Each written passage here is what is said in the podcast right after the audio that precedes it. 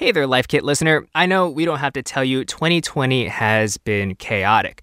The coronavirus pandemic has turned all our lives upside down. Suddenly, the straightforward parts of life, like going to the grocery store, felt scary and uncertain. Plans for school and work dramatically changed, not to mention the unbelievable amount of loss. And we know it's not over yet. But through every twist and turn of this exceptional time, Life Kit has been here to be an ambassador of sanity, from our coverage on coping with anxiety to finding virtual therapy, from confronting microaggressions at home to having tough conversations about race and identity in the workplace, from caring for our elders amidst the pandemic while remembering to care for ourselves. Because everyone needs a little help being human, now more than ever. So, if Life Kit has helped keep you grounded this year, we have a favor to ask. We want to continue to be your support system in the new year. So, please, if you have the means, one way to do that is to donate to your local public radio station. Just go to donate.npr.org/slash lifekit. Again, that's donate.npr.org/slash lifekit. And thanks. This is NPR's Life Kit. Back in the day, scientist Kevin Hall had a vice. Yeah, unfortunately, way back when I was kind of uh, addicted to reality television, and a friend of mine said, You've got to watch this show. This is like right up your alley. No matter who they train with, their lives will be changed forever. And so I turned it on and saw this kind of horror show of a reality program where people are getting sort of yelled at on treadmills. Here we go!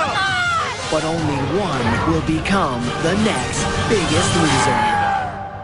Yeah, The Biggest Loser, that long running, heavily criticized TV show. Basically, it showed contestants with obesity competing to see who could lose the most weight, and we're talking like 100 pounds or more. They went on really restrictive diets and took up hardcore exercise routines. Now, a lot of people think this show was the epitome of everything that's wrong with diet culture. It showed people pushing themselves to unhealthy limits to lose weight, and then it celebrated those losses as if they were the most important thing they'd ever achieve. And Kevin was horrified too, but he studies metabolism, so he also had questions about what was going on with their physiology. The thing that kind of caught my attention was the fact that these people were losing so much weight so quickly. And that didn't mesh with what I knew about weight loss um, and how difficult it is. And it kind of struck the question of, you know, what's going on inside the bodies of these people? So Kevin decided to do a formal study looking at contestants from one season of The Biggest Loser. Many of them had gained most or all of the weight back.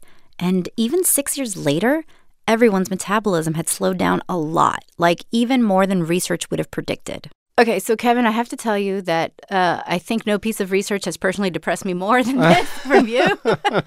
um, after reading it, I basically gave up hope that I could ever lose weight because what's the point? Um, is this a common reaction? Did you hear this from a lot of people? It is, and it's actually a misinterpretation of the research because hmm. um, even though the folks actually had the slowing of metabolism, what people fail to kind of appreciate, the people who were most successful with weight loss were the ones who had the greatest slowing of metabolism. Now, that may sound counterintuitive, but it's all a part of the complex biology that comes into play when we lose weight. There are factors that are and are not in our control. In this episode of NPR Life Kit, we're going to explain the biology of weight loss. And hopefully, it'll make you think a little more kindly about your own body. And trust me, I am not going to tell you to take a biggest loser style approach. More in a minute.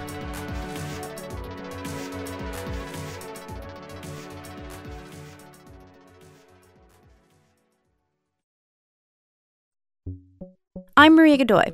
I'm a senior editor with NPR's Health and Science team. In this episode, we are not telling you that you need to lose weight. We're just going to give you five takeaways about the realities of how your biology works. So let's just get right to it. Think of this as the overarching message of this episode. Our biology makes it hard to lose weight. One reason why, and this is your first takeaway, it has to do with how your metabolism changes when you lose weight. So let's start with a basic explanation of how metabolism works which is why we're turning to Kevin Hall. I'm a senior scientist at the National Institute of Diabetes, Digestive, and Kidney Diseases. I study metabolism, nutrition, and obesity. So, Kevin, what exactly is metabolism? So, metabolism is the process by which we take in nutrients from our food and we convert those nutrients to energy, which drive all of the biological processes inside our bodies. Now, metabolism varies from person to person. Scientists aren't totally sure why that is. Part of it has to do with how much lean muscle mass you have versus fat on your body. but a lot of it is very individual. But we do know that as you get older, your metabolism slows, typically in your 50s or 60s. It also varies by gender. Generally speaking, uh, men burn more calories than women. and Patriarchy. yeah. Okay. and yeah, as unfair as that sounds, it's, it's primarily related to our body composition. In other words, men have more lean tissue than women for the same body weight. But for everyone across the board, metabolic energy burn occurs in three main ways. First, there's your resting metabolism, what your body burns in order to keep your organs pumping and, you know, stay alive. Resting metabolism is basically what you would burn if you laid in bed all day, and you would burn something. And so that contributes more than 50% of the total calories that people burn. And then there's the kind of metabolism it takes to digest and absorb the calories in our food. That's something called the thermic effect of food. Um, and so that tends to be about 10% of the total amount of calories that you eat. So, for example, if you ate 3,000 calories over the course of a day, it would cost about 300 or so calories in order to digest, absorb, and store those calories in the various storage pools in the body. And the rest, roughly 30% of the calories you burn, it's through physical activity. But for most folks, purposeful exercise, you know, like working out, that accounts for a very small part of this type of metabolic burn. We're really just talking moving you know, walking around, sitting upright, moving from place to place, um, you know, that can contribute probably something like 30, 25 to 30% of your total calories. And of course, you can increase that quite a lot if you start engaging in a lot of exercise or purposeful changes to your physical activity patterns. So, to recap, you have three basic types of metabolism one for resting, one for digesting, and one that doesn't rhyme you know, movement. so, say someone has lost weight. Basically, their metabolism is like, wait, there's less of me to move around, so I don't have to work as hard. Woohoo! The trick here is that calorie burn is, in some sense, proportional to your body weight. So, the heavier you are, the more calories it costs to move around, and the, the more calories it costs to kind of basically maintain that body at rest. So that's one reason why your metabolism slows down as you lose weight. It's simple physics. The other thing your metabolism is trying to do? Your body does persistently fight back.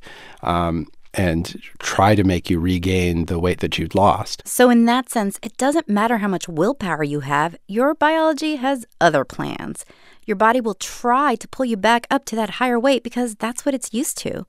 Kevin thinks about it in this way. Imagine that your weight loss is kind of like a spring. You've got a ball on the end of a spring, and you're trying to lose weight, which means you're trying to do something to your diet and your physical activity to uh, basically pull the ball against the spring.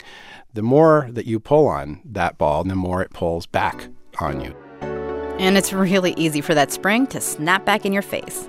That's why a crash diet or any other type of restrictive eating, it can work at first. You're keeping up that tension in that spring by eating restrictively, exercising a ton. But once you stop doing the changes that helped you lose weight, for whatever reason, because you got sick of the diet, or got injured, or life got in the way, well, that spring snaps back to its original form. And that's your metabolism taking back control. It does pull you backwards it means that whatever changes you make to your diet or physical activity behaviors um, has to be kept up permanently um, in order to avoid your weight regain. And this is our second takeaway. If you choose to try to lose weight, make changes that you can live with for the long haul because you're gonna need to stick to them if you wanna keep the weight off. In other words, make changes you actually like and aren't just gritting your teeth through. And by the way, when I say diet, I actually mean just what you eat, which is the definition of the word diet. I'm not talking restrictive eating.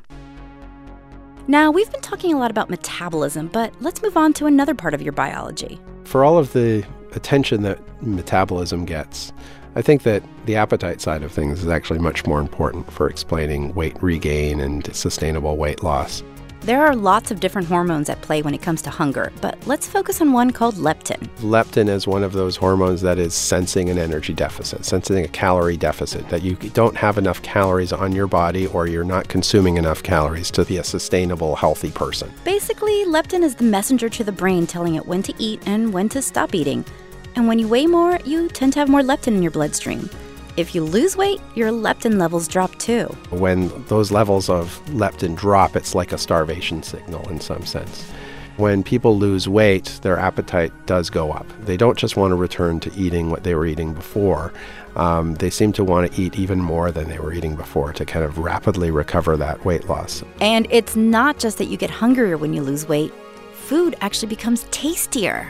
Damn hormones. So it seems like we become hyper aware of food cues and um, our taste sensitivity it becomes more acutely responsive. You know, food tastes sweeter, food tastes better to you than it did before. This idea of you know hunger being the best sauce, right? The hungrier you are, uh, the more tasty the food is. So that's your third takeaway, and I am sorry to be the bearer of this news, but the hormones in your brain are conspiring to make you hungrier when you lose weight, which is just diabolical. But also, give yourself a break. You are not a glutton. This is not a moral failing. It's just hormones. Hearing all of this, it might feel a little depressing that your body is actively trying to work against your effort.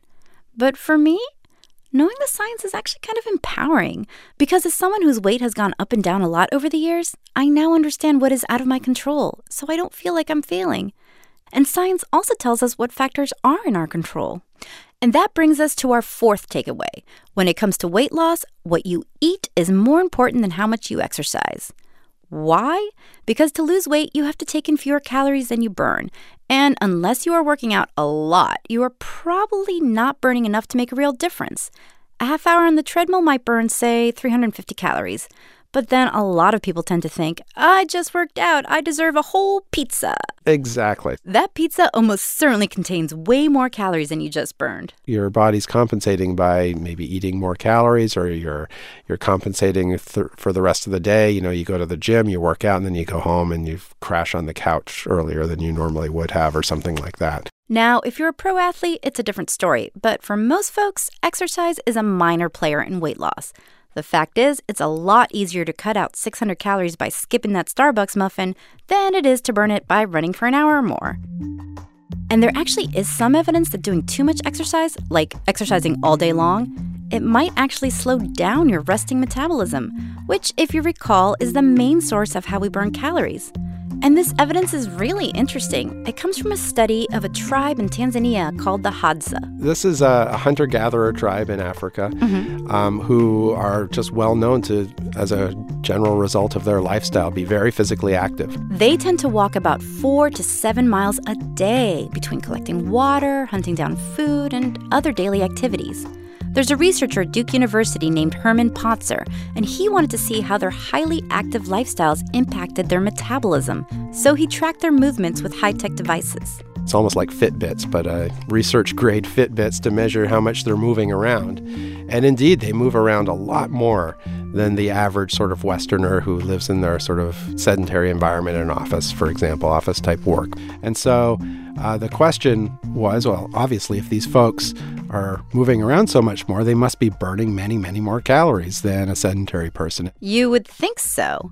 But even though the Hadza were moving way more in their day to day than, say, an average American office worker, the surprise was that once you accounted for their body composition, they were burning no more calories in total than the sedentary person kind of going about their day to day activity as a, in a kind of industrialized Western society. But how can they be? Weren't they walking a whole lot more? They were walking a whole lot more, yes. And the only way that can be is if some other aspect of their total calories had shut down, uh, had slowed down in order to compensate for this greatly increased physical activity. And so that led to this notion that energy expenditure is, in some sense, constrained.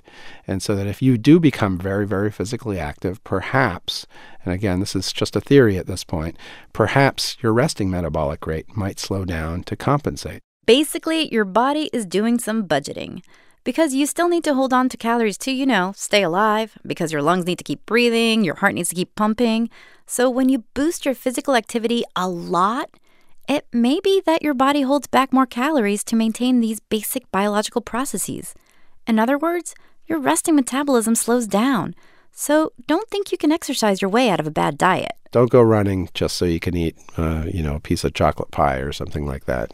Go running because you like running and because it has in- independent health benefits regardless of weight. And it's not just running. Exercise in general has benefits like better mood, reduced anxiety, and better blood sugar levels, even better sleep, which is a big one. Now let's talk maintenance.